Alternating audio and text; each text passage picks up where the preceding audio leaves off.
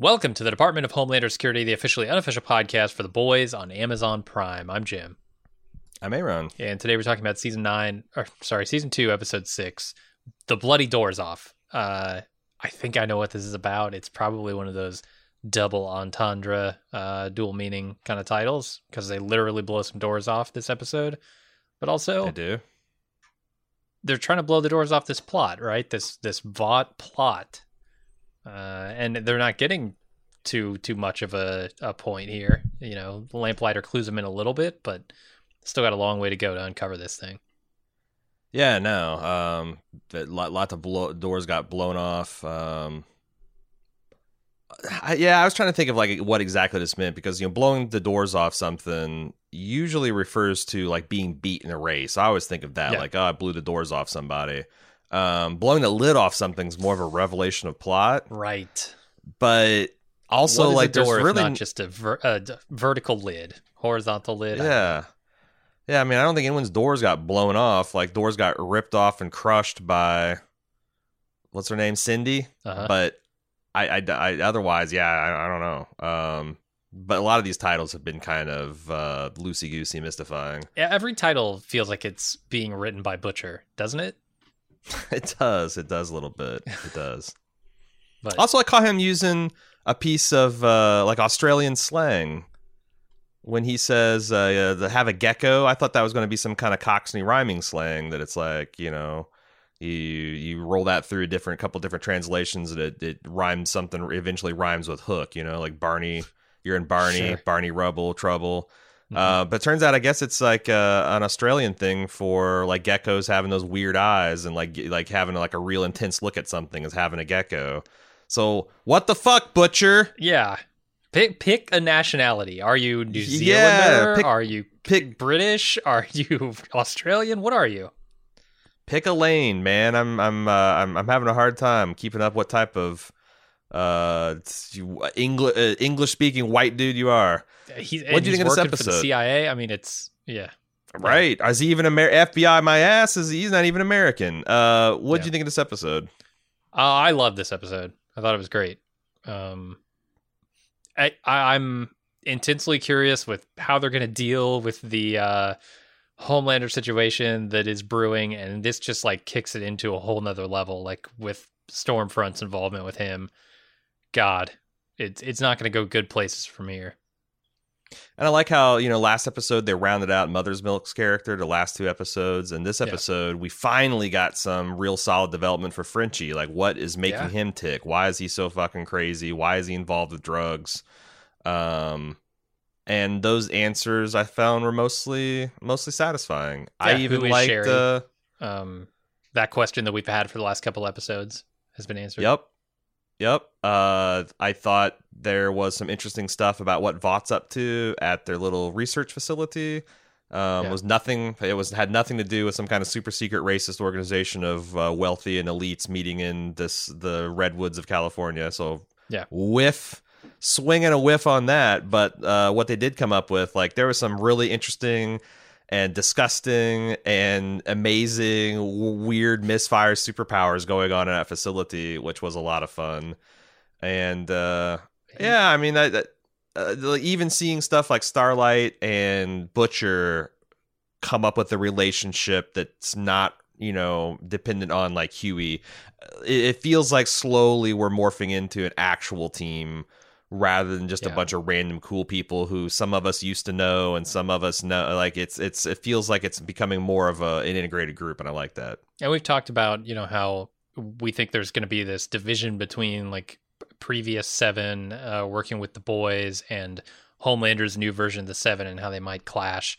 Uh, it seems like they're building toward that uh, with, you know, Maeve and A Train and uh, the Deep all kind of coming together. You know, will Starlight be able to bring them over effectively to the boys? I have no idea, but we'll see. Um, the other thing that you did call, you know, maybe okay, we're not you know, we're not up on everything, but you did kind of call that they would find the plane wreckage, right, from the Homelander uh, incident where he lasered that Well, plane in is- half and killed those people, and they would use this to somehow further the plot that Maeve has to take him down. Well, I, I felt like that was a little bit swing and a miss because, like, I I think what they found is the as a GoPro from someone who was filming the jetliner that went down to him and Maeve were on, not Yeah. the one that he lasered the that had the mayor or whatever. Um, but Oh, it's pretty much what you were yeah, saying? I thought you meant the jet. yeah. Oh, okay. I thought you meant the jet that they lasered and left all those people to die in. No, no, no, no. The one that the and, and that was more of like Homelander could have probably saved it. He just chose not to because it would be more effective to blame it on Super Terror and get you know. So, um, but it's still yeah. The Deep came up with some plane wreckage. I'll take partial credit for that. Sure, I think it's deserved. yeah, and I did afterwards go back. I'm like, was I inventing that? But like, no, Madeline came to him and said something about the Deep finding some wreckage. So like uh, that that all checked out. Um, but yeah, no, and I also think from a psychological standpoint, it's very interesting that Star Stormfront is essentially the real version of what Madeline was just playing at. Like Stormlander's got this mommy Oedipus con- complex about mother figures, and she is revealed quite literally to be his mother. Mhm. I mean, okay, quite metaphorically, literally. his mother she's the wife of the man who created uh um and then it's like it's like all this kind of weird incestual family dynamics it seems like it for whatever reason really fascinates uh homelander in a sexual way that uh it's Yeah. like mother sister wife kind of all oh, it's really getting his his uh i don't know his milk milk glands his milk salivary glands flowing Great. sure. Yeah. Uh, Yeah. It seems like so they've they've managed to somehow bring me around to the side of the Shining Light organization. Like if you've got a a super powered corporation that's trying to cause a race war here and and take you out, what's your recourse? It's to create Yeah. your own fucking soups and fight them, right? Like and and their methods may not be uh the the best, but you know they're got they got to do what they got to do. Um, Yeah, it's it's. I think we're struggling with a lot of that right now in in present day America. Is like you know, um, it's very hard to decide morally and ethically where you stand on something until you decide like what are what are the mul- out of all the multiple causes, what are they fighting for, Mhm. and then where do you stand on the by any means necessary rhetoric? Like Sure. if there's evil to be oppressed, is there a limit to which you will not stoop to suppress that evil? Um, and your answers to those two questions tell a lot about where you're going to stand on different issues. And you're you're right. Like, you know, um, that's it's like the other show, like Raised by Wolves, that's Ridley Scott is, is also dealing with like, you know, is is child soldiers cool if you're standing in the way of like and not.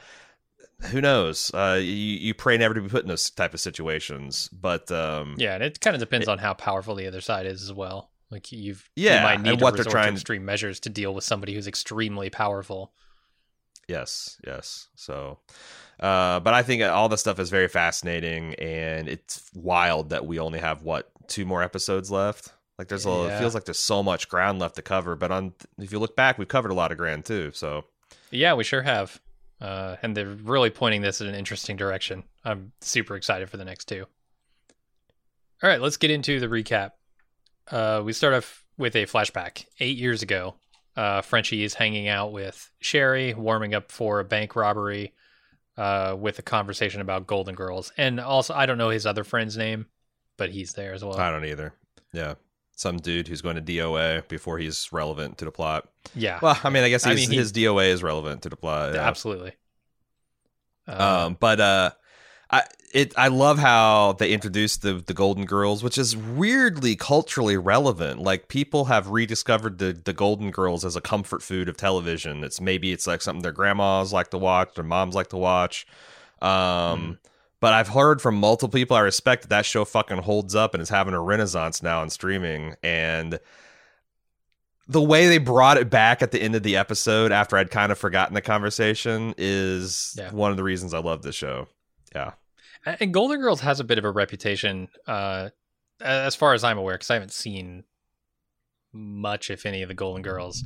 Uh, for you know, at least one of the characters has like a semi foul, you know, foul for for network television kind of mouth. Uh, Yeah. like t- you know, take no shit from anybody kind of vibe to her. Right, right. Uh, I don't know which one it is. but you know, in in the context of the boys, which is this over the top sort of in your face, gory and violent thing, I feel like there's some commonality there, like just the slightest bit of it. Yeah, it's subversive. The fact that you had these Yeah. old women. I think you're, you're. I can't really tell if you're talking about Blanche. Um, I don't know their names. or Dor or um or Dorothy's mom. Uh, because the, yeah, the the- I think Estelle, I think, was one. the the old one. She's like had the really sharp acid tongue, Yeah. but Blanche was just like a a golden girl uh hoe man she was like all Right. like that this was very subversive the idea that your grandparents are like having an active sex life and courting men like dick van dyke and whatnot like i remember that was one of the ones i think the dude she dated uh yeah so like golden girls were the boys of the time Sure, that sounds right to me. Yeah, no problem. Betty White. Also, that's the other thing. Betty White played super Snow White and Innocent um, in that show. She's real life pretty blue. She also Watch blew, Lake blew up a whale, ran a boat right through a whale in that show. Damn, Dan did not Check know that fact. But if you want to see her square off against giant alligators, check out Lake Placid. She's delightful. right. Uh, okay, so Frenchie removes. We're back in modern day. Frenchie removes Annie's chip with a rotary tool. Uh, has a little trouble getting through her skin, which this is just you know another one of those generic superhero traits, right? The the super resistance, and this is so. This is something that I always wonder about in superhero stories. Like, if you've got somebody who can jump a hundred feet into the air, their the muscles in their legs have to be structured that they can support that kind of movement and that kind of you know Mhm. force and the bones in their body needs to need to be denser and stronger and it seems like they're leaning into that with the boys yeah, like uh, it's uh, that's always like a Superman trope, you know. uh-huh Uh, Superman's dying because he got exposed to kryptonite, and this, uh, you know he's getting better when the doctors try to stick him with the needle, and the needle just kind of yeah Uh, oh, yeah, he's got his invulnerability. You know, if Superman gets colorectal cancer, what do they got to do? They got to go in there with like uh, Kryptonian scalpels to, Oh, yeah. to, to to to resection his bowel. absolutely Superman with the colostomy bag? Is that what we're? No, I I, I thought it was like nice. He's got this like diamond wheel cutter, and he's going at it just to get just this, this tiniest little bit of incision. Yeah. Um I, it makes me wonder if they could have even chipped like homelander or or translucent right like how do you chip translucent without it coming back out like have him swallow something but then it just works its way through him That's a Uh, damn fine question. How did they? They must have chipped Homelander at some point. yeah i mean Um, he's i guess you could chip them before they become soups right I guess that's yeah. Before while they're still a baby, you just in, you, you put the chip in at that point. yeah Um, or I wonder if like you could also instill some instill some kind of port when they're a child, so you can like if you you can access it and renew it if you need to. But Uh-huh. um, now that would be interesting. And is the when I was watching this, I felt like the show, and sometimes the show does this. It it doesn't give a moment as much weight as I thought, and then it turns out that like, you know, there wasn't that much weight behind it. But it feels like her taking her tracking chip out is her going rogue. Yeah. Like she can't just go back to the seven at this point, right? i don't think so Hey, uh, you we kind of we half of us all at least medium or more suspect you of playing fast and loose with this compound V revelation, and now you've taken your tracking chip out. We just want to talk, Starlight. I don't. I think this is kind of like her joining the boys, but it didn't feel like that Yeah. big of a moment for some reason. So I don't know whether they're going to explain this away at some point, um, or she's going to keep the tracker in her pocket and just kind of like keep track. Plus the fact that they did this in their underground layer, they Mhm. removed a tracking chip in the location of their hideout. That seems kind of crazy too, but Yeah, they maybe boys- needed just like a quick conversation between, like you know, the argument that Huey and and uh, Butcher are going to have over Annie being part of this in the first place. Have it before they de-chip her, um, and that way it it tells us like okay, it makes it more of a moment, right, when they actually decide to do it. no, I agree. I agree. But I think that boys sometimes plays fast and loose with the little details. Um so I again I'm not sure if we're supposed to, if, if I'm understanding this correctly or if this is actually going to be something to where you know she can slip still slip back in and out of the 7 at, at will. All right, Homelander and Stormfront stop someone from committing a crime. Uh, unfortunately, instead of taking him to the police, they decide to murder him and then get it on essentially in his remains. Uh, that that it, this relationship has escalated quickly.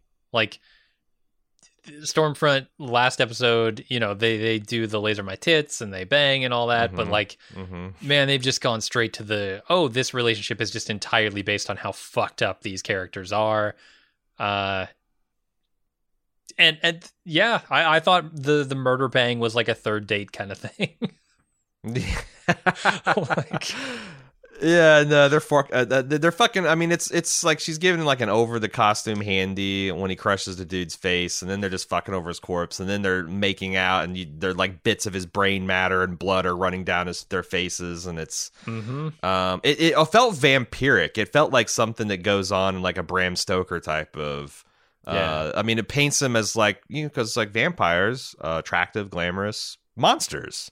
It Mhm. does uh, paint them uh, both as, as as monstrous in this. Um, but I do I do like how they subvert kind of like one of my favorite things about Spider Superman is like when he just shows up to stop petty crime. Like there's that scene in the first Richard Donner Superman where like guys are robbing a boat and he just kind of goes there and is kind of fucking with them because what can they do? Like a dude hits him with a crowbar and it bends over his head and is like hurting and it's like vibrating and Superman's like bad vibrations, friend, and you know he just got to lift him off the boat. and drop him off the police station. Like there's like it's like a finger of God coming down and doing something to you, and it's like very wholesome and fun because Superman would never hurt these guys, and this Superman crushes a dude's skull. Uh, Yeah. why he's getting getting a handy. What a guy. Yeah, it's fucked up. Before we go out the scene, though, someone mentioned to us last week, I believe, or maybe it was during our uh, live watch um, on Sci-Fi Sundays. Every Sunday on Twitch.tv, we uh, culminate with uh, watching the uh, this this week's episode of The Boys. They asked us if we knew that like um, uh, Stormfront was gender bent from the comics. Apparently, she's a, a dude in the comics. Huh. No, I didn't know that. And now that they are fucking, I'm really wondering if that plot was in the comics and it kind of goes in line with our feedback from last week about the boys pulling their punches. Like, surely uh they are not so squeamish that they can't have two dude two super dudes fucking because uh, because like so. I've I mean, I will say that like that's one that seems like a, a, a bright like even HBO, HBO has um, trouble showing a male phallus, you know, let alone one erect. Um, and but I don't know, like a couple years ago on American Gods, they had a pretty graphic male on male sex scene between a genie and a cab driver of all people. I'm just like, I I, I don't Well, know. I, I, genie I, on after, male. That wasn't male on male. it's true. It's true. It's a mythical being in the in with a very masculine presentation, Right. Fucking a human dude driving a cab. But um, I do wonder, like, um, uh, yeah, like if they if they shifted Stormfront to be a woman just so they could avoid uh dudes su- two super dudes pile driving each other. Uh, I'm going to give a little bit more weight to that last week's email about like, is this show just kind of like you know, getting its edgy stuff on, but then like, oh god, you know, dudes having sex can't do that. Yeah. Um, I don't know. gonna have to check it out. Don't know, don't know, don't tell me. Don't want any spoilers just yet. So All right, Butcher and Kimiko watch Homelander and Stormfront interact on TV and realize that they're banging. The other boys show up with Annie and give her a tour uh, of, the, of the hideout. She gets a hug from Kimiko and she gets the side eye from Butcher. Annie tells the boys that Stan Edgar is close to a breakthrough at the Sage Grove Psychiatric Facility in Pennsylvania. Um, and Butcher invites Annie to go along, but really only as their cover and and and you know bait for any supers who might show up to try and stop them.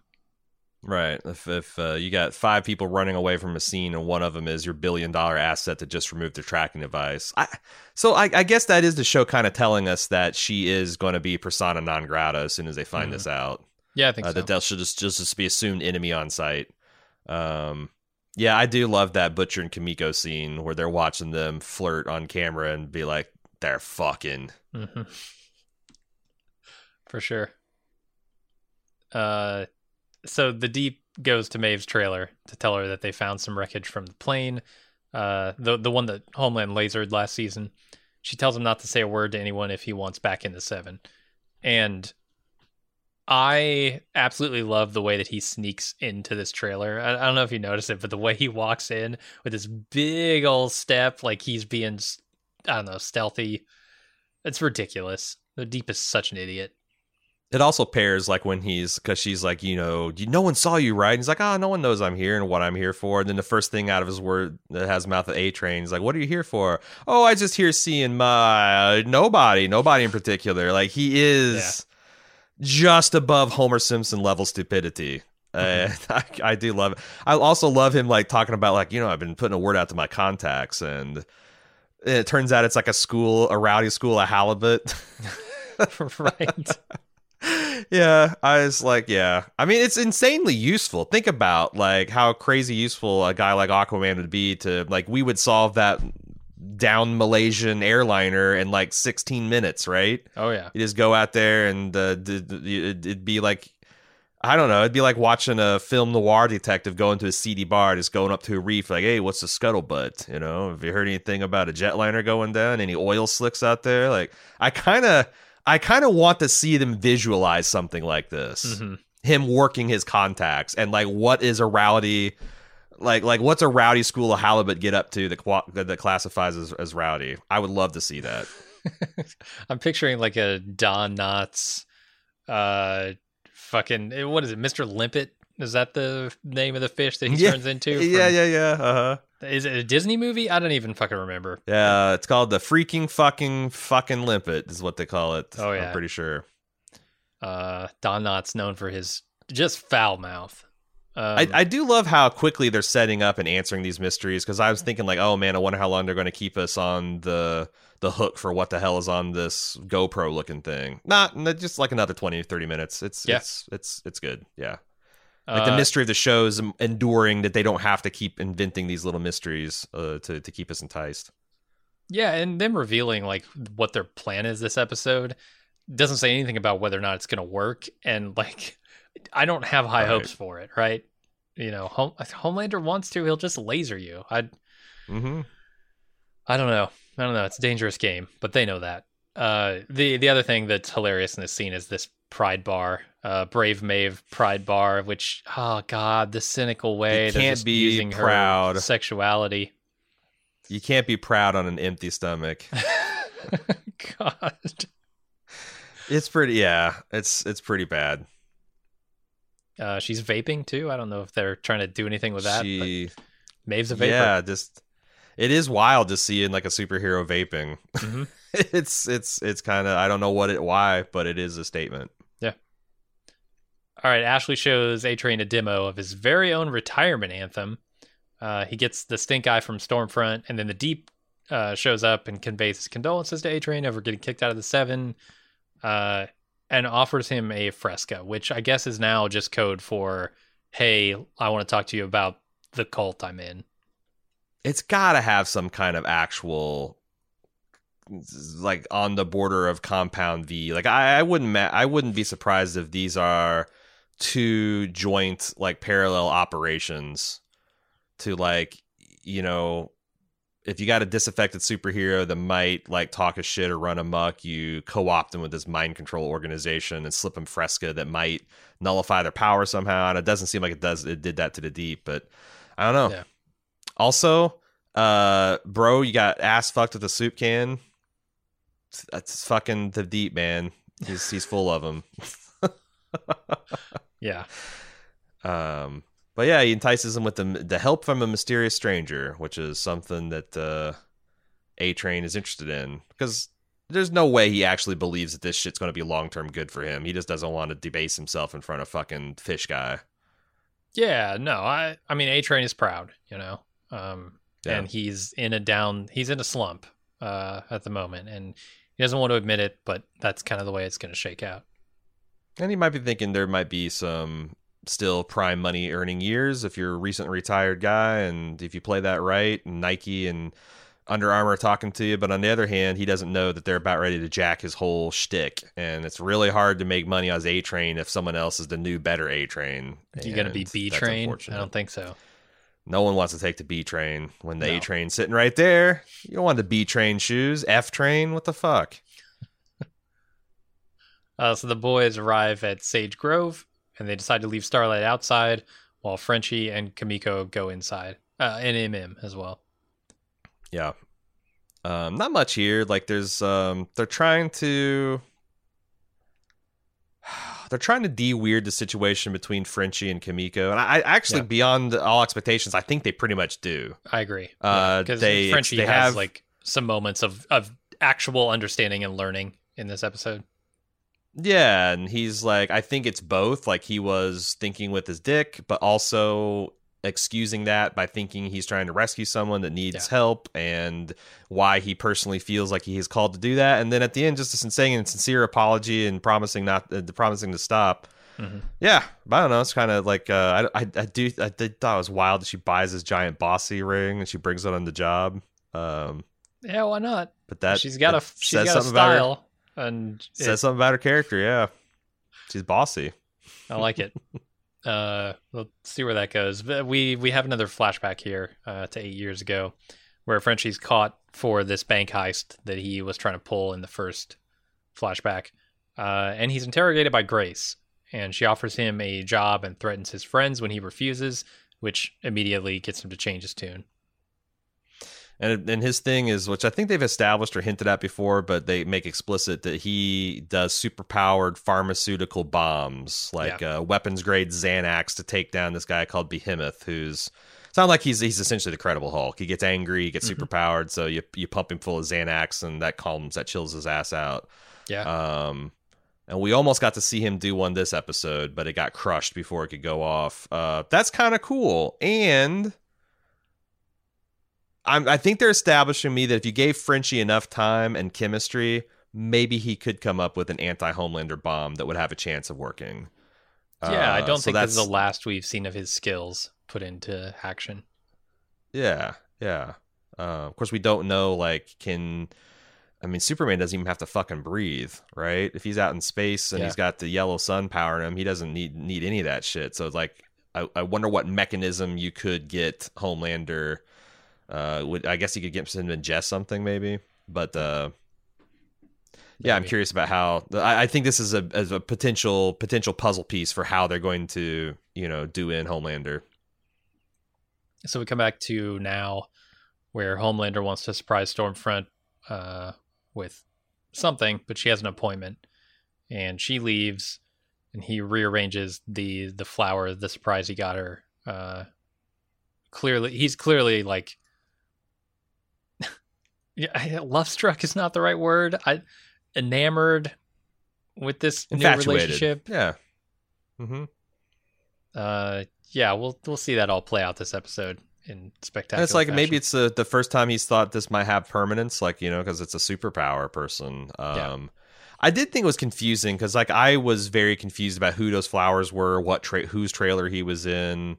I saw the card for Homelander, and I'm like, what the fuck? Um, but but yeah, this this might be the first time Homelander's bought a girl flowers. I have to imagine, yeah, that's true.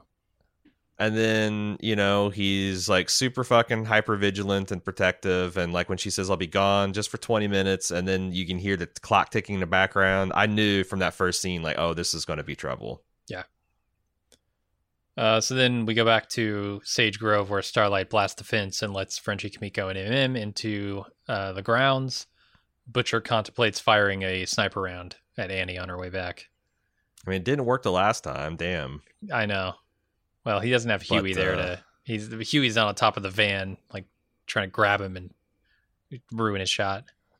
Yeah, but um, I do, I do think this is the last time we're going to see him. Like, I, I feel like there has been progress in the relationship after this episode's over. Yeah, and I mean, Starlight he- might blast Butcher, but I don't think Butcher will blast Starlight at this point. No, I'm just surprised that he didn't realize her value earlier. You know, like in his He cynical butcher way, soups, like man. having a soup on the team would be an enormous boon. He's got one, and she doesn't talk. He loves her. Well, yeah, Um, he I doesn't. guess he- so. he- there's no, there's no emotional entanglements, I guess, to Frenchie. But no, he just fucking hates soups, man. He really does. Like, you Yeah. know, he's uh got. That, that's why it kind of landed before when he's talking to Grace. Like, I don't think he has any compunctions about gutting uh, uh, Kimiko if he has to. He just really pathologically hates this, these the Vought and the supers that they've created. Yeah, I, I feel like Kimiko is not a super powerful soup. I don't know why. Like the, the idea that you can run maybe a little faster than normal and jump a little higher and heal quickly. She's strong. I mean, yeah, she's like, a, but she's like She's Wolverine. She's like Wolverine without claws going against Superman, and that's Right. just historically. I mean, Super Wolverine's willing to do it, but he usually gets all of his skin blasted off and is down to an adamantium skeleton at the end of it. and Uh, I don't think Starlight could take on Superman either, but I think she's more likely to survive longer. Yeah, definitely could hold him off or or, or sting him. It seems. Yeah. Um, occupy him a little bit anyway. Her powers have some limitations that we'll see later in this episode too. Uh, but we go inside Sage Grove where Frenchie gets on a gurney and they wheel him through the facility.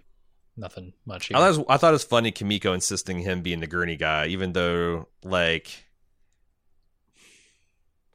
him and Mother's Milk are pretty good about talking themselves in and out of situations, and she can't talk. Period. She will not talk. Period. So it's like maybe Yeah. she should have been the one on the gurney, but she's also the super one. So True. maybe you want your best weapon like on her feet and and not pretending like they're disabled.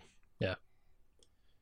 Uh, Annie confronts Butcher about why he's being a dick to her, and she compares him to Homelander, which pisses him off. But before anything can really go down there, uh, Stormfront shows up and distracts them all. This is scary because when when I saw someone flying through, I thought a it was Homelander, and Right. b you know, once I realized it's Stormfront. Uh oh, that's not really any less scary. And what's Yeah. she doing here? That could be even worse. Yeah. Um, what do you think? I, it's a little lazy that Mother's Milk was able to successfully bluff himself into the control room with the old patient on a gurney having a stroke seizure kind of thing. Like, Sure. There's nothing in this room that can help a patient who's swallowing his tongue. Yeah, and this security And- guy's what trained for this? Like, And he was big. He's this big Jack dude. And I actually thought, like, at the beginning, like, oh, this is going to be interesting because they're going to try this. And he's going to be like, get fucked. Take him down to surgery or inpatient or whatever, but you're not getting in here. yeah, and then Kimiko would have to like to rip the door off, or they would have to try something different. But it just nah, it worked, and then the dude got uh, taken out, and there you go. Um, No, I agree. That was a, little silly, a little cheap. Um, A little weak, but then they bro- they they went for broke on all the super villain powers, like the acid man throwing up. Uh, uh, the love sausage guy, which I thought was just going to be a throwaway gag. sure, Uh, we'll have to talk. it was. It I wanna was, I it was a gag, all right. I want to I want to save further analysis for that for for the love sausage to to come back into play. Yeah. But they also established clearly there's this one super. It almost seemed like she was aware that they that, that they were watching them Yeah. and uh you know made eye contact. I don't know if that is going to mean anything. Clearly they are building this uh, Cindy, I believe is the character's name into something because they really want you to pay attention to the fact that she escaped this facility at the end of the episode. Mhm. But otherwise, yeah.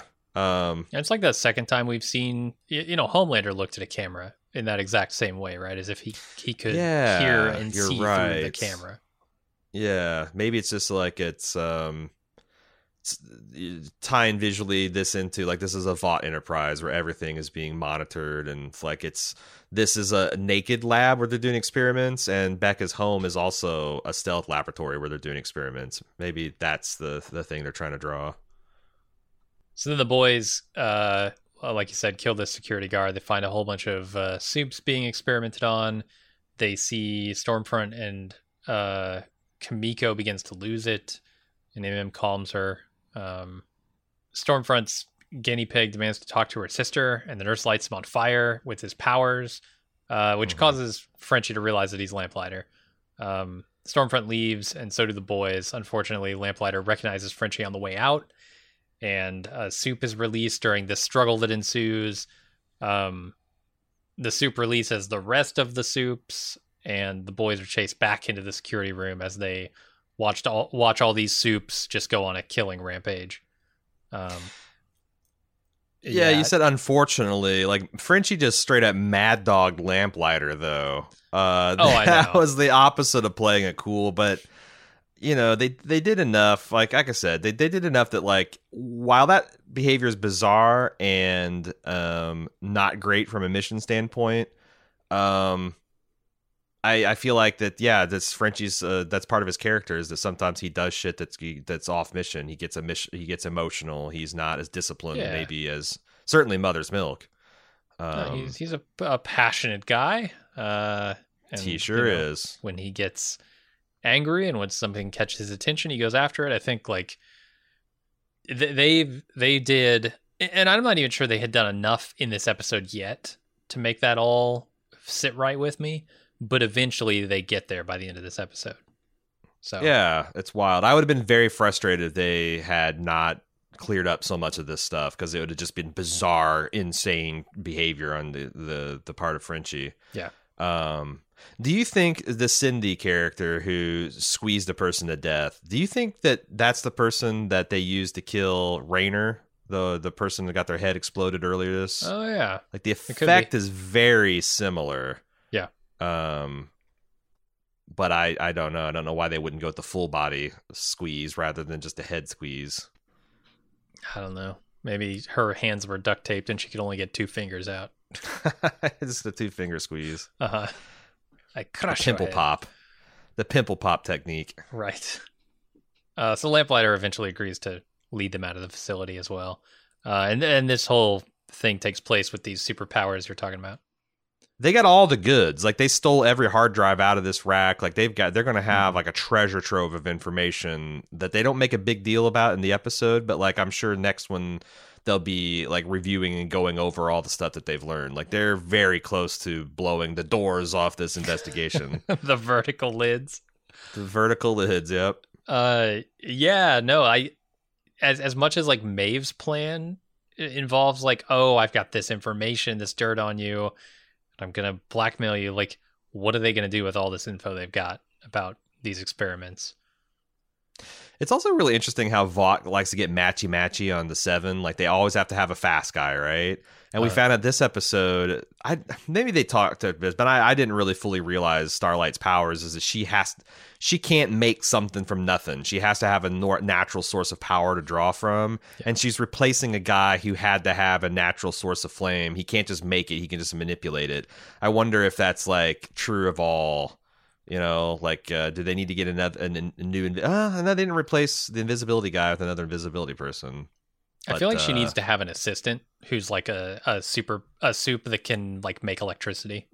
Or can they build like a lipo battery into that costume Yeah. somewhere? You know, like with, with the, Right. the the breast padding, uh, the thigh high boots, to, to tuck a couple cells in there. Like there's there's some Mhm. spaces. Yeah, I'm I'm with Butcher. This is a sh- this is a shit superpower if uh, you can be disabled by a field. Uh huh.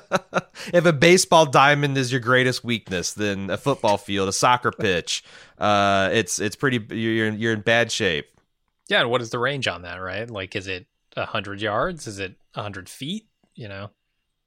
Seems like it's pretty damn because they were not that far away from that hospital. Yeah. Like, yeah, it's within visual range for sure. Um, and you know that that acid, I guess, vomit is a pretty spectacular effect. I enjoyed that. Yeah. Oh yeah, his face dissolving his own fucking face. It tells you something about his his guts, I guess. Like his guts must just be made out of something, you know, a lot like our own guts. You know, uh, you you put our skin, our external skin, through prolonged uh, exposure to stomach acids, probably do some Yeah. damage. It reminds me of this uh, this uh, old episode of The Simpsons where Homer is at a chili eating contest, and some the Chief Wiggum I think has made chili with this ghost insanity pepper, and the only way to eat it is uh, Homer takes like uh, this this uh, candle that's on the table that's lit, and he drinks the the candle wax to coat his entire mouth and esophagus, and then he's able to eat it. It's like yeah, this guy he's he. uh has to drink a candle before he uses his power because if anything besides his esophagus touches this this this acid, it's going to be bad for him. Yeah. Um, weak to your own acid, but I guess that's also that's like part of what Vought's trying to do is stabilize these powers. Um, it seems like one of the deals is some of these powers are just like, are they even? Yeah. you know, Yeah, for sure. like love sausage, for example, who, who we'll be talking about pretty quick. That's not a great superpower. I mean, they're probably he's probably been with a lot of partners who disagree. there's I was gonna say there's some applications for it, but like fighting crime or terrorism, not Yeah. not so sure. Not so sure. Uh, so Soup wanders out. Uh, it's where Butcher and Huey are, and Annie, uh, and blast him with a shockwave before Butcher murders him. And Huey is badly injured in that whole uh, provocation, and Starlight can't help him because there's no power thanks to the shockwave. And they abandon the other boys to get Huey help. Yeah. Um, this would have been unthinkable before last episode that Butcher would almost sobbing want to take Huey to the hospital, but uh, Mhm. It all kind of kind of makes sense now. And he's abandoning his former team for it. Yeah, that's absolutely the thing that I noticed most in this scene is when he notices the truck flipped over. He runs over there like, Huey, Huey, are you hurt? Are you hurt? Are you okay? Right? Yeah. Like he's Yeah. genuinely concerned. Before last episode, he'd have been like, "Oh, I don't know. Uh, I don't. I don't Annie know. Would have been the one running over, and he would have been like, Oh, "Oh, he's sure. fine. He's fine. He's just right. He's no rules, just right. he's like Uh, a blooming onion." Fried of golden perfection. I do wonder why they are hauling jagged scrap metal around in the back of that van. you know what I'm saying? Yeah, you You know, know, like uh, if if there was like a bayonet or like a big sword or something that like butcher's hauling around, but it just looks like some kind of like thing broke loose and impaled him. Like the van got rolled, right? It, Yeah. How how how how did that happen? But whatever, he got hurt. yeah, he got hurt. I I wasn't questioning it too much. It's not that kind of show, Jim. Yeah. Homelander impatiently waits for Stormfront to return and eventually lasers his entire trailer, or at least that's the implication here. I think.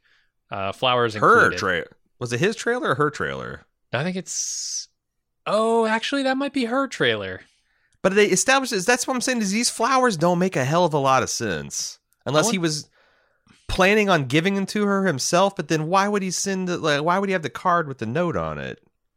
It's almost like he wanted her to go in and be surprised by it. Mhm. I don't know. I it, there's there's something that doesn't quite, but you could also excuse it by like again, I don't know that this guy knows how giving flowers works or even why you Sure. do it or Yeah, so. But yeah, he did burn. I do love the the clock ticking motif that like just to sell his impatience. Um, and it's yeah. not even a long time, right? It's like twenty minutes or whatever, and he's already. I think she ran. check up on her. Yeah, yeah. Like he's like maybe she's uh, forty minutes late, but uh, sure. Yeah, so Stormfront shows back up. He lies about the trailer and lets her know that he's aware that she lied to him about this meeting that she claimed to have. Uh, she th- at this point, this is where I start to question. She might be too deep in on this. Like, Homelander might be so unstable. So I don't know. He might be a lot less stable and a lot less manipulatable than she thinks. Uh, And you know that that final look, like I'm like, is she afraid? Is she concerned? Is she thinking she's in too deep? Um, on second watch, I reinterpreted it as kind of like, like like motherly concern, yeah, uh, Yeah. with the knowledge of what's going to happen, and I think that's kind of what it is, kind of. But you know, that's also fucked up and when you take it into in totality. But it is like she's got big Madeline energy, uh, and with the physical presence to back it up. Uh, then the Deep and A Train share a meal with some some head of some some guy of importance within uh, the Church of the Collective, which turns into a truth exchange after A Train is coerced into hearing the Deep out. Yeah, and I th- this guy I recognize. He was the guy that took over as the pediatrician on ER after uh, George Clooney blew up and left. Huh. Um, Okay. He's- I- he's got a certain like suave energy. yeah, Uh, yeah, no, I, I I really liked him. I was trying to uh, Goran Vis Visnjic is his name. Huh. Uh, and I haven't seen him on anything since that that the since I stopped watching ER like 20 years ago. Um, but it's really God. The guy looks amazing, and he plays really well. This like very charismatic, uh, professional, um, almost business manager type cult leader. I thought. Yeah, is he supposed to be the actual leader? Is he supposed to be think. like the cat uh, Miscavige or whatever his name is of? Yeah, they, the yeah, yeah, church. yeah. I think he's exactly what he's supposed to be. Like, Okay. like I said, this very intense, almost CEO type, uh, uh, church guy. It's amazing how fast the deep has run through the ranks here, I guess, of the the church. But you would, right? If like let's assume that he's their first soup that they've been able to indoctrinate. Actually, we know we know that he's not, not. the eagle. But he's the first big one. Like they've Yeah. worked their way up the hierarchy, and now they got a member, a former mer- member of the Seven. But I, I that is that checks out because like Scientologists, hmm. celebrities are fast tracked through the system. They get preferential treatment. They don't get to see like some of the the dirt and the dirty stuff. They're shielded from all that. Like they go to special retreats that are only for them, and the rank and file don't go. If they're there, they're like brainwashed servants or whatnot. So uh, again, I'm not sure why the Scientology commentary. Um, Mhm. It doesn't seem like it's of a piece with anything else because it's not like. I mean, our sci- is. I feel like I don't know. Maybe, maybe it's a, nod to the comics because Scientology did blow up a couple years ago with the Leah Remini uh, anti-cult doc, but I feel like that kind of like did them in. Um, you know, Did, it? I assume they're still operating it. yeah, that's true because I feel like I've been aware of like three or four different times I thought Scientology was kind of done in, and then Right. they just kind of keep doing their thing. So, but yeah, they're they're they're. I have no idea how the hell this fits in with the larger plot, except if it is some kind of like, what do we do with off the reservation soups that are no longer useful? Can we can we tie them into this cult kind of thing? Yeah. Um and I wonder how it's all going to tie into, you know, taking down Homelander, you know, Maeve's plan. Um and will you know, maybe it maybe it brings Annie and A Train somehow together like with their disdain for these types of structures or something. I I don't know. There there there are hints around the edges of each of these characters that could, you know, tie them together. Yeah, and you see how effective this pitch is because it's like uh, it's like ultimate carrot and stick. We have all this dirt on you, but we also have the way to make it go away. And you know, uh, revealing that they're going to give Shockwave this guy's uniform, and because it's copyright, like this stuff all is very plausible. You Mhm. know, um, And, and, it feels like in seven figure debt was uh surprising. Well, I mean, it's it's it's it's. I felt like A Train's always been a little bit of like commentary on athletes, and that's like I've seen so many documentaries where these guys make a hundred million dollars, but they take care of their friends, they take care of their fa- family. They got a cousin that wants to start a barbecue joint or a, a car wash, and then suddenly like they keep up this lifestyle, and they have no plan for what happens when they break their, their they blow out their ACL five years before they were supposed to retire and Mhm. or even just retiring just the idea that like you're not going to be making 15 million dollars a year for the rest of your life Yeah. um they exp- it's all very exploitative uh cuz the NBA doesn't give a shit about you or the NFL after you're they're done with you so there's a lot of that that kind of but again that's a that's a big plate a lot a lot of things are good scientology sports culture Mm-hmm. They're doing it racism in America, ultra nationalism. So there's a, a big plate, a lot of issues on it. Yeah. So then the Sage Grove boys sneak into a supply room where Frenchie admires the drugs. Uh, Lamplighter provokes Frenchie, and MM has to split him up. And we flash back to five years ago, uh, where MM is announcing to his friends that he's going to get married. Uh, his friends being Frenchie, Butcher, and Grace, which you know he's he's colleagues with him at the time. Uh, Lamplighter arrives. Grace shows him a video of himself and blackmails him into reporting everything he hears in Vought Tower, especially in regards to Homelander. And Grace is pretty uneasy about this arrangement, so she sends Frenchie to monitor him. Uh, yeah, no, I think um, this is a great scene because I love like Frenchie. Uh, like MM, uh, like Frenchie's very happy for MM. The Colonel's very happy for MM. Butcher is just very butcher. You Yeah. know, it's very oh good, good one. All right, real good one. Um, and then also MM's idea of a fun bachelor party is like you know Frenchie's like, what do you think about transgender strippers versus like I was thinking more of like a golf outing. It's Uh, you know he's MM's like me except for I, it'd be board games and and video games rather than than golf. But uh, right. And Lamplighter, also- when he walks in and his, I, I looked at him and I was like, God, that is a shitty costume.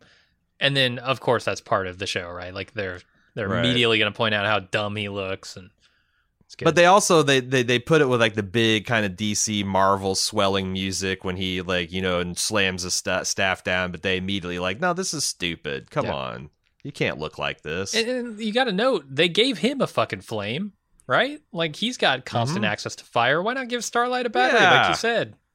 She needs them.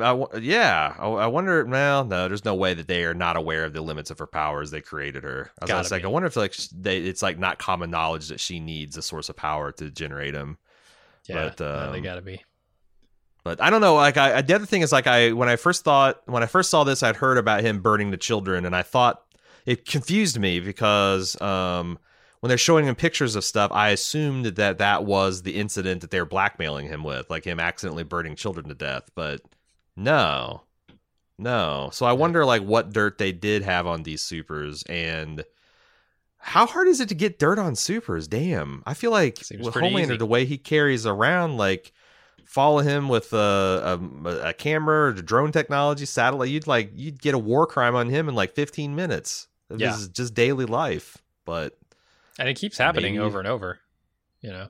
right, right, it's a pattern. It's clear, like you know, it's, it should be easy to, to if if all it takes to get a super in line is to have like incon- incontrovertible proof of them committing some kind of horrific crime against humanity. Holy shit! Like TMZ is the kryptonite with these guys. Yeah, it's why I don't think Maeve's plan is actually going to work out the way she wants it to. Like, you're not getting out of the seven. Homelander's not going to give a shit that you have blackmail material on him. Like, Yeah, I got some thoughts on that when we get there. okay, But um and then like this is also just like it tells the tale of Butcher. There's so many people to blame here, but like, you know, Col- Colonel who's very smart is worried about uh, what this guy would do without his back's against the wall. Where Mhm. Butcher's like, "Nah, fuck him, we own him." Like Butcher just is very careless and about pushing the limits and getting to the bottom line. because he doesn't Um, have that doesn't- canary. doesn't care. Yeah, doesn't care. Yeah, yeah, yeah. His, I, I guess he kind of cares about Beth, Becca, but he probably assumes deep down she's dead. Uh, it's all Yeah. about his vendetta against Homelander, and it gets people hurt and killed. Mm-hmm. All right, Annie flags down a car, but the driver won't give up. Uh, g- give it up to him. Uh, he gets into a showdown with Butcher, and Annie is forced to blast him. And she is pretty distraught over probably killing the guy, but then it turns out she's not. Um, she she uses the battery in the car to cauterize Huey's wounds, and they load him in, and they take off. And you know, Annie spots his child seat, which you know gives her momentary pause. Like there's still something rattling around inside her that goes, "Oh shit, I just did a bad thing." Uh, Yeah. But later I mean, on, she- she she professes to not give a shit.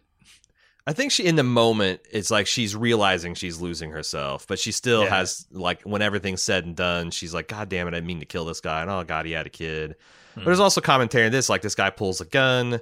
Um, you know, Butcher's got a gun, but any either one of these gentlemen could have de-escalated the situation. I would say it's probably on Butcher to do so, but instead they kept escalating and escalating it until, um, you know, one of them ended up dead.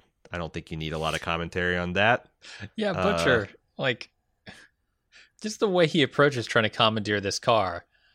Like, oh, I'm I'm FBI. Uh, Uh, I, I, I left me ID in me underpants. Like, uh-huh, no, yeah. that's not how you do it. You just let the He's guy drive you. Why wouldn't you let the guy drive you? I Yeah, yeah, because he didn't want to. They, they were paranoid about Starlight being recognized. I guess is the justification Yeah. for that. That he's like, hey, don't I recognize you? And like they, I don't know. Guys in the wrong place, at the wrong time. It's true. Out in the middle of nowhere. Okay, uh, Frenchie MacGyver's a knockout bomb for soups out of the chemicals in the storage room. Uh, Frenchie asks why the Seven left them alive after what happened five years ago. It's because Lamplighter never told the Seven about uh, the stuff that they did. Uh, Lamplighter claims that he actually didn't know that there were going to be kids there when he when he torched them in this incident that we're we're getting to. Yeah, he meant the the the roast the colonel, and it turns out she was having a sleepover with her grandkids, but she was gone. I don't know. It's a weird situation. I, I was I was when he was describing this, I'm like, this is a very sad scene, but I was actually literally trying to describe like decide how the hell could it have happened. Like they're sleeping Yeah. in grandma's bed, but she's not there, and neither's grandpa. Uh, where the hell was she? Hmm But whatever. Kids got roasted, screaming, very Yeah. sad, very distraught. She went out for a fresca, came back, roasted kids. For Fresca. Mhm. Yeah. Not Uh, Fresca in the world to put those flames out. Fresca and an almond joy. She just went down to the corner store. Uh, Serves Lamp- her right. Lamplighter claims that, uh, or, or he wants to know why Frenchie didn't stop him. Uh, so does MM, frankly. And then we flash back Yeah. to Frenchie abandoning his mission uh, to follow Lamplighter when Cherie calls him and says that his friend is ODing. He he goes and he saves the guy, but he has to make this tough decision about leaving in order to get back to his mission, which you know the, his friends are disappointed with the decision he makes, which is to go back on mission. Yeah, he just shoots him full of Narcan and scoots, essentially. Yeah, yeah. That's all it took. he it makes probably, me wonder if Lamp Lamplighter was waiting for him to break, you know, because he was aware of being followed. And the second that he broke off, he's like, "I'm oh, oh boy, here's me killing again." Uh huh. Yeah, uh, you think you could maybe tell Cherie how to administer uh, some of that Narcan stuff, but He saw how Pulp Fiction goes. You can't t- trust people to just have a, a, a firm stabbing motion on the yeah. they they get it right. They just read like a pamphlet and do it. It works. Sure. I do think it's also something about like the nature of his powers. Like, can you imagine? Like, that's got to be. I've always thought this about people with flame powers. Um, how can that possibly be good? Like, you can't subdue people with flames. You can light them on fire and they die screaming. It's like, that's got to be. Imagine if your superpower is just excruciating people to death. Like, that's all. Mm-hmm. You know, you essentially could just electrocute them. Like, that's not a good superpower. Having super strength where you can like treat them like a like you can treat grown men like toddlers and just physically separate them, and you're invulnerable. Like, that's a power that you could do inherent good with. Flames. What the fuck can a flame do? What about Purify, purge. That's the best of it. You're still killing. You're still the people dying screaming. hmm What what about the threat of flames? Like if they know you can use flames and you threaten them, then Yeah. maybe some good could come of that. You never actually use Yeah. your power, but they know you got But it. then as soon as someone calls your bluff, it's uh, you're back to the dying screaming. Yeah. That's what I loved about Doctor Manhattan, or like this uh, Cherry, uh, uh, share, uh, Cindy, Cindy superhero is like the full body explosion. It looks grotesque, but it is like it's a pretty instant painless death, and it just like you know, just you know, deatomization. You know, like why dress it up? Why you with those funny uh, uh like storms electrocuting people? Uh, pyro guy is burning them alive. I'm just gonna full body explosion. They just they just cease to exist. Boom. Are you saying that all these soups are really just like their generic superpower is murder? Yeah, and it's like it's like which vicious type of murder do you want to specialize in? yeah. You know, like Fair. there's not. Yeah, yeah. Their superpower is is super murder. Yep. All right. I hadn't thought about it that way, but you're Fucks not you wrong. up, man. Can't be normal. Uh, so with Huey passed out, Butcher tries to comfort Annie over killing that guy, but Annie's not phased by it. Uh, she doesn't want his consolation, nor does she want his admiration or approval. She's kind of disgusted by the fact that she's winning Butcher over with her apathy toward killing.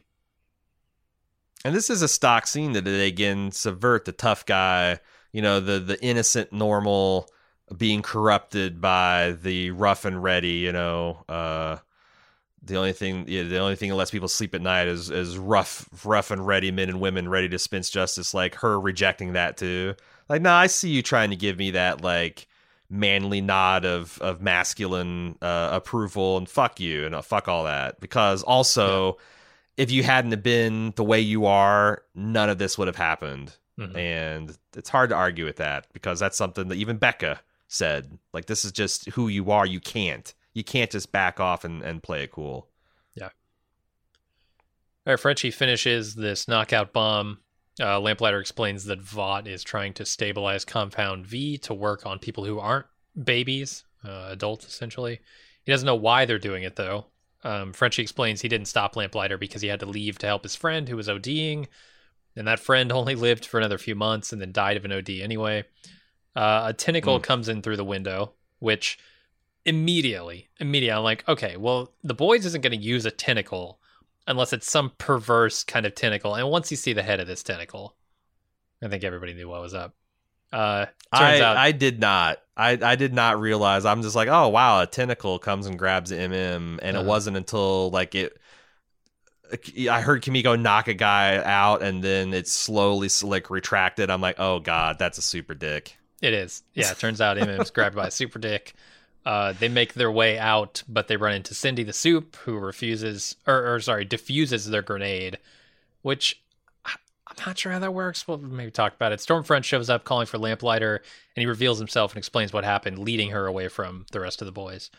Uh, how does stomping on a canister full of gas that is meant to knock you out and rupturing that canister prevent the can- the bomb from working? Uh, The only thing I can think of is it required some kind of like charge or something to mix, and by crushing it, it just it the chemistry didn't work right. But I had the same kind of like, huh, crushing a bomb disables it. I mean, it would like if it's C four, right? Because C four is like uh inert unless it's hit by a very particular type, like like f- type of electricity or whatnot. Like you can Okay. like squeeze and pound and whatever C four unless Take it's unless it get yeah, like you could you could definitely do that, but like ah, yeah, something homemade chemically, gas, gas? knockout. Yeah, Yeah, I, I she didn't should have get just it flicked either. it down the hallway. Like use her manipulation Can she? powers to She, kick it away. she can her. only crush, never throw. So I mean the the idea here of what uh, they're trying to do at Sage Grove of of making Compound V stable enough to inject into adults is that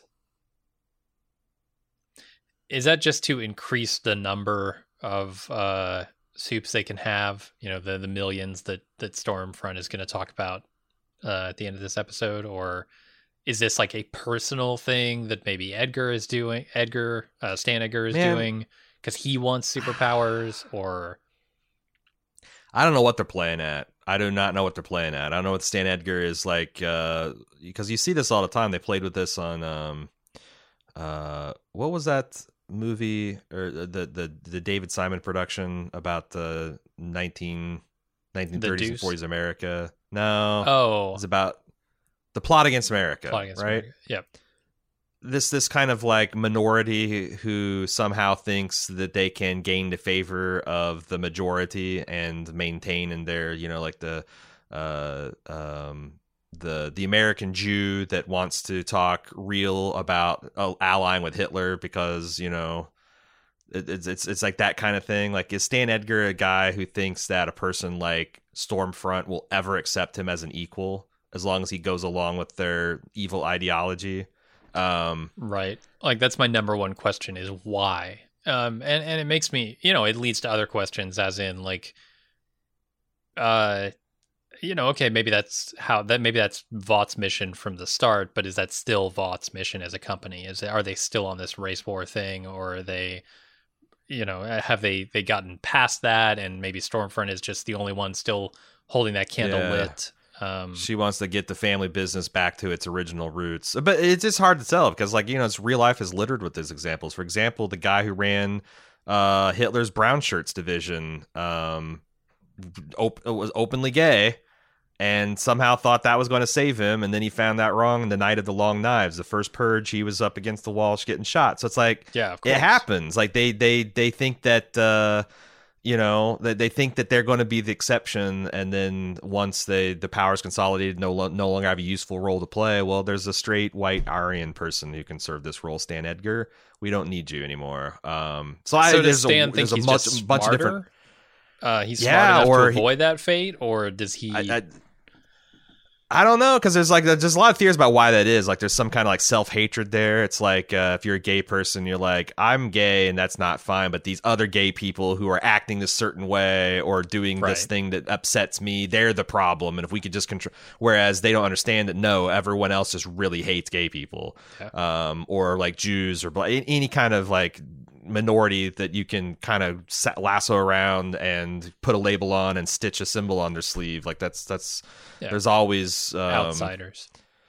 Yeah, yeah. Like the character of Steven, wasn't that the Samuel L. Jackson character in Django? You know, uh, Oh, yeah. Candie's right hand. Like, there's always a person that that that that is willing to support the system, even though it's in their not in their self interest for some crazy psychological reason. Stan I Edgar, don't the ultimate um, Uncle Tom. Is that what you're saying? Like, yeah, or is he gonna like? Is he gonna peel a skin off and it's just gonna? It's like Darth Vader, you know. This this proud black spaceman takes his armor off and it's just an old sad white guy at the at the middle. Like I my I. I don't I don't know. I don't. His superpower all along has been to change the color of his skin. That's what it is. Yeah, he's the chameleon. Uh, Sure. I don't know. There's there's like what there's there's different ways they could go with that. The chameleon is Australian slang for something terrible. Also, Oh yeah, don't even want to look it up no. on the Australian Urban Dictionary, which is called just the Australian Dictionary. Okay, they get Huey to the hospital, but he needs a couple of days of recovery. Annie and Butcher talk about the things they love about Huey, some of them which are pretty embarrassing. Like him using kid Mhm. shampoo and Axe body spray and butt rash cream. uh, pretty pretty good scene Uh, here. I liked it. well, it was embarrassing. Okay, like kid shampoo with Axe. Okay. Yeah.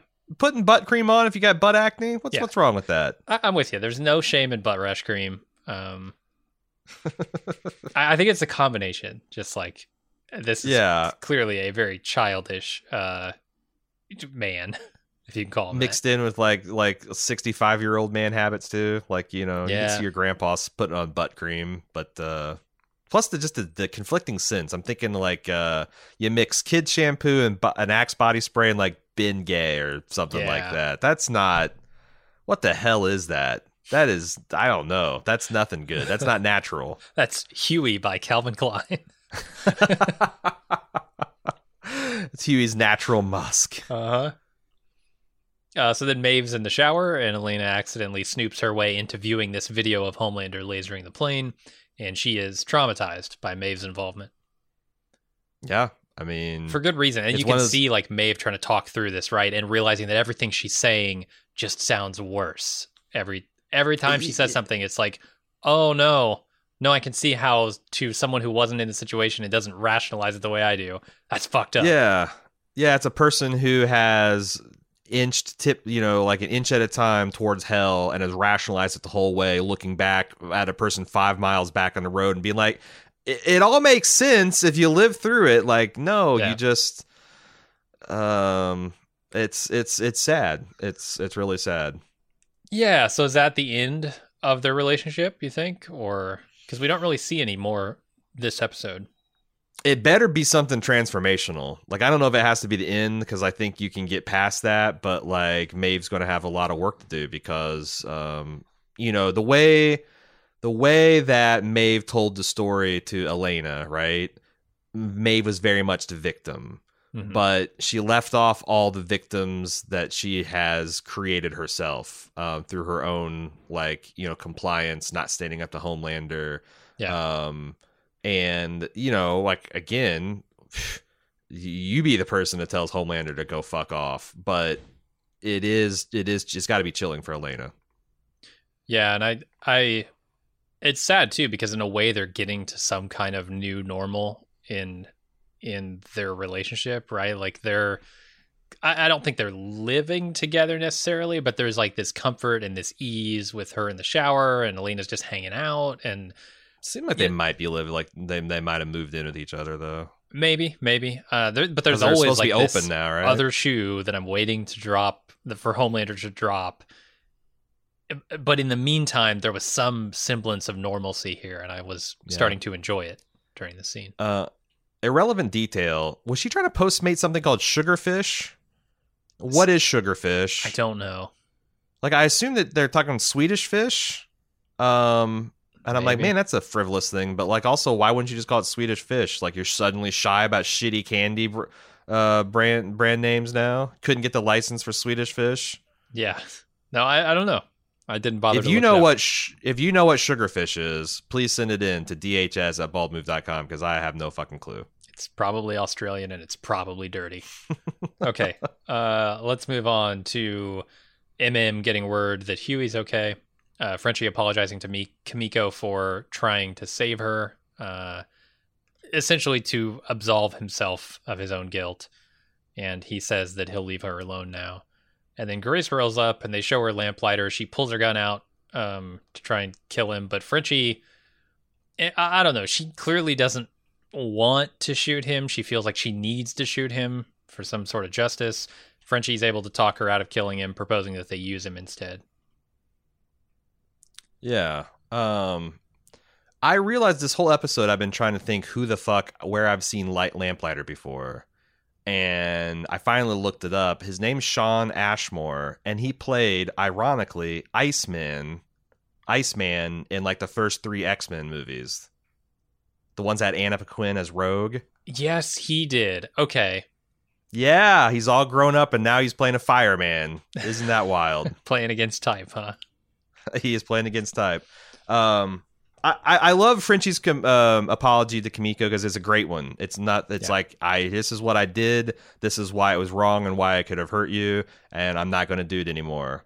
Um, Yeah. and also like when he's like, "I'll leave you alone now." Like she gave a pretty complex performance. That's like maybe that's not what she wants at this point. At, you know, maybe she's ready to to uh, pursue things with Frenchie. Yeah, but him And leaving it in that place is really good because it's now up to her, right? Like he's Yeah, it's it's the ball's back in her court. Yeah. um, and she, she can play it at her own pace. Mhm. Also, Frenchie just like yelled in the background, uh, uh, "Tell him about the thick penis around your neck!" Like I, this is so funny. It's like nothing. It's just Frenchie talking shit. yeah, it's just Frenchie. You know how he is. Yeah, I picture Butcher on the other end going, "Thick penis. What's that about?" mm-hmm. Mm-hmm. So what are they going to do with Lamplighter now That's a that they good have question. him? I guess a man on the inside of this forest grove or whatever is a sage grove is not a bad thing. That and, And- another soup on the team. Plus, I was really surprised to see that he was able to successfully fool Storm Stormfront. You know, into like, oh no, it's just, uh, it's just you know, we got we got our meds mixed up, and uh, some of the inmates were able to escape, et cetera, et cetera.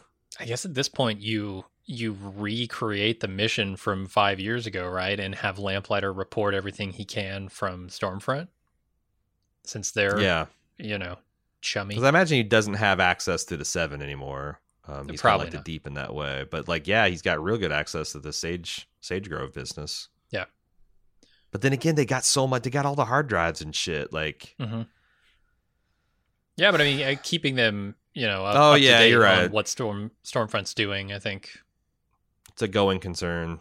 I wonder if there'll also be a scene where like they realize that they've been compromised and they tell Lamplighter to just burn it all down, and that gives them an opportunity to maybe turn a couple super. you get you get love sausage on your side. oh uh, God. Sure. Yeah. No, I, that's that's another one uh, because I, I feel like that's what Vought would do. It's like, oh my god, these these people came in, stole all of our shit. They got all this data on us. Let's just fucking liquidate this whole thing. hmm All right, Stormfront tries to apologize to Homelander by promising never to lie to him again and showing him pictures that prove that she's Liberty and that she doesn't age.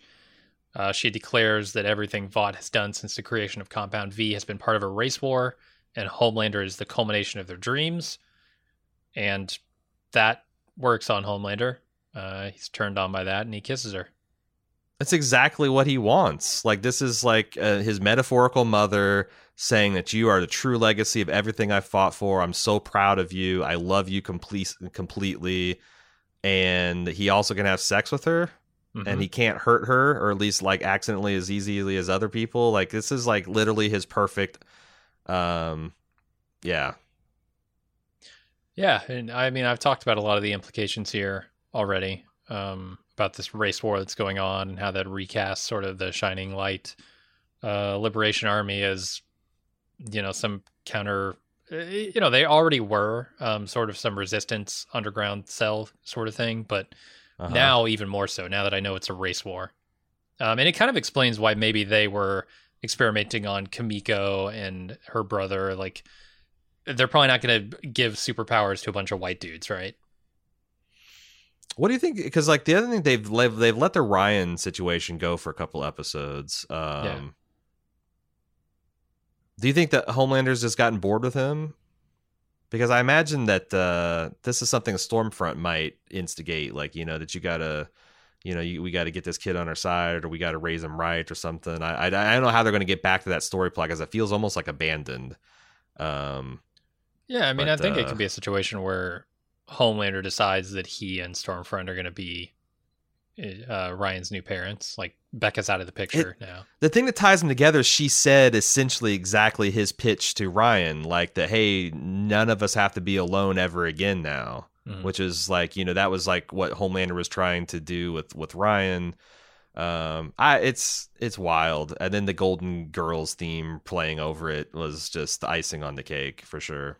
Did you stick around long enough to hear the A Train anthem after the Golden Girls? No, I didn't. When Yeah, did they- that start up? They play that whole thing out, and it's bad. It's like the most soulless, lifeless rap pop. Uh, Did they get Lil Nas X to do it, or is it still the like schlubby guy? It sounded like it was a schlubby guy, and maybe Starlight singing the the you know sung part of the. So this The is over the credits. I don't know. Was this over the credit scene, or is it actually Yeah. transitioning? Okay, okay, yeah, yeah. I didn't pay attention to that, unfortunately. Yeah, no, it's, But they also established ridiculous. They also established a Cindy character hitchhiking. Um, Uh, wonder what's going to go on with that. I don't know. I mean, it's like seems powerful if you need someone to be exploded from visual range, but you know, it's not something that's going to like be the thing for Homelander, right? Like what what what are they doing? There doesn't seem there's any shorter super, shortage of super terrorists. Like what what is the the whole point of this? Um other than to establish Vought's plan to have a, a race of uh, or a whole uh, legion of super soldiers for the for the race war to come that they're engineering. yeah, and how you know stable or unstable is she? Um, is she gonna last out there? Um, what's her mental state? I, so many questions about it. Yeah, I looked into because I thought I recognized her from. Uh, I thought I recognized this actor from um, Orange is the New Black, but it turns out not that they've done a lot of stunt work, and in fact, on the they're credited with a bunch of stunts on the season one of the the Boys, um, and they also do a bunch of uh, art exhibitions, like really high end, like uh, weird gothic performance art, like dancing, but you're in a vacuum bed. It's like like I said, biz, biz, bizarre stuff. Their their name is uh, oh shit, I forgot I didn't write down their name. It's like S S uh, uh, Ed, Edgar Mosier or something really Scandinavian sounding. Okay, But Uh, uh, that's it. look forward to seeing what what they do in the future. Same here. Okay, you ready to do some feedback, Jim? Yeah, let's do it. I'm opening up the feed bag. Uh, if you want to get some stuff in here, you send it to DHS at baldmove.com. That's Department of Homeland Security. DHS at baldmove.com, and we can consider your feedback for the next week's podcast. Uh, first up, Josh from Philly. Just a quick aside: the lovers, the woman the deep was interviewing, mentions. You remember this? This is the the the two, two people, and I think Pompeii, the skeletons uh, Yeah, hugging yeah. each other uh, were genetically tested and found to be two men.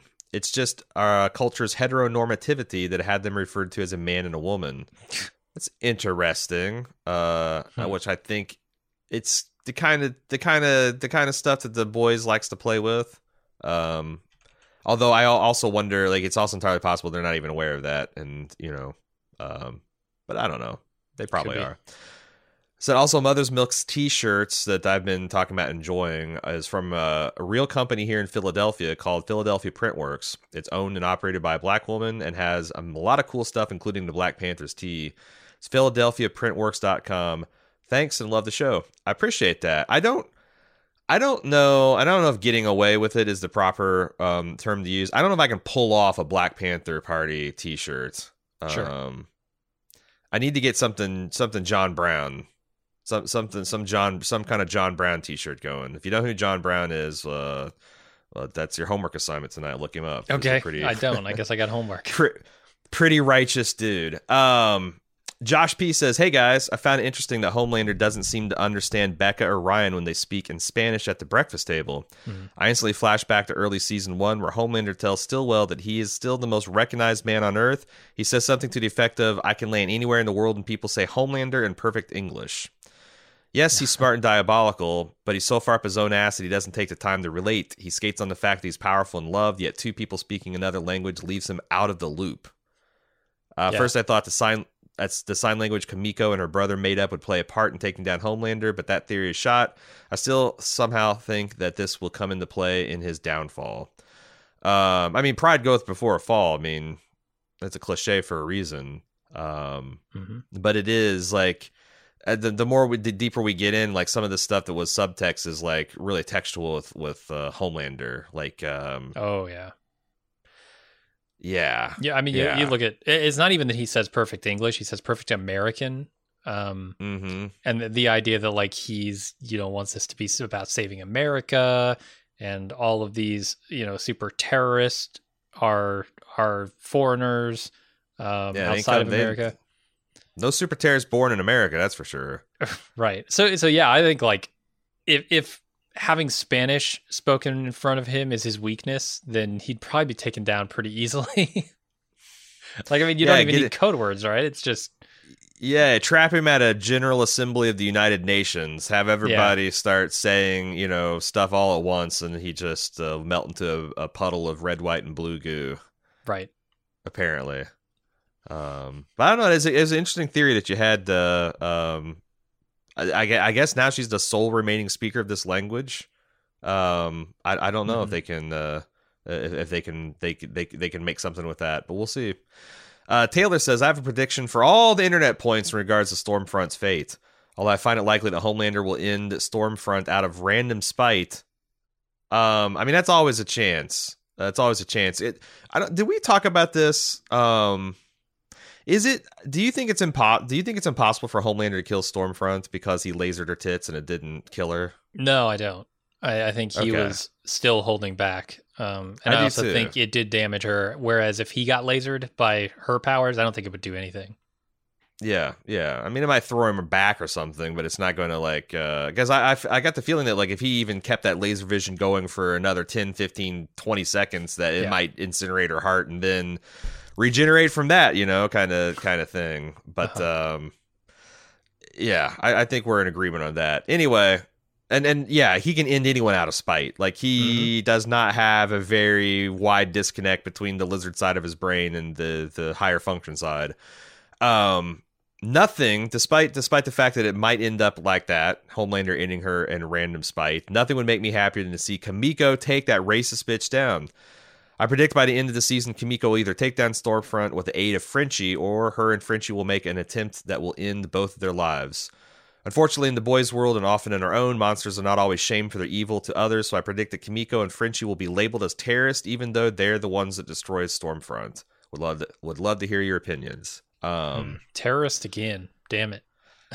yeah, the problem with that, the only problem I have with that theory is that it like um, it's like double secret probation. Like they're already internationally wanted terrorist for this, so this would just be another crime. Now, I, I guess with Stormfront mastery of memes and like master getting your uncle Uncle Billy to share that shit on Facebook, maybe she would be arguably more beloved than Translucent, uh, especially in certain you know like uh, segments of of the American politics and society. So like it might make a and and you know like uh, it's, it's shit. I mean, there's things you can say to inflame a situation, things you can say to cool a situation down, and it seems like in the the boys' world they're just going full blown inf- inflammatory. So even without that, like the last six months of the boys' universe seem like it's a lot more volatile than than it was before. So Mhm. yeah, I, I don't know. Maybe maybe it'll make him even more wanted. Um, because I, I do think that there is a little element of that that the boys as a group kind of run around not really feeling like they are America's number one enemy. You know what I mean? Yeah, no, I feel you. If you can meet on a street uh, in Mhm. broad daylight, I don't think you feel enough like you're, you know, the most wanted.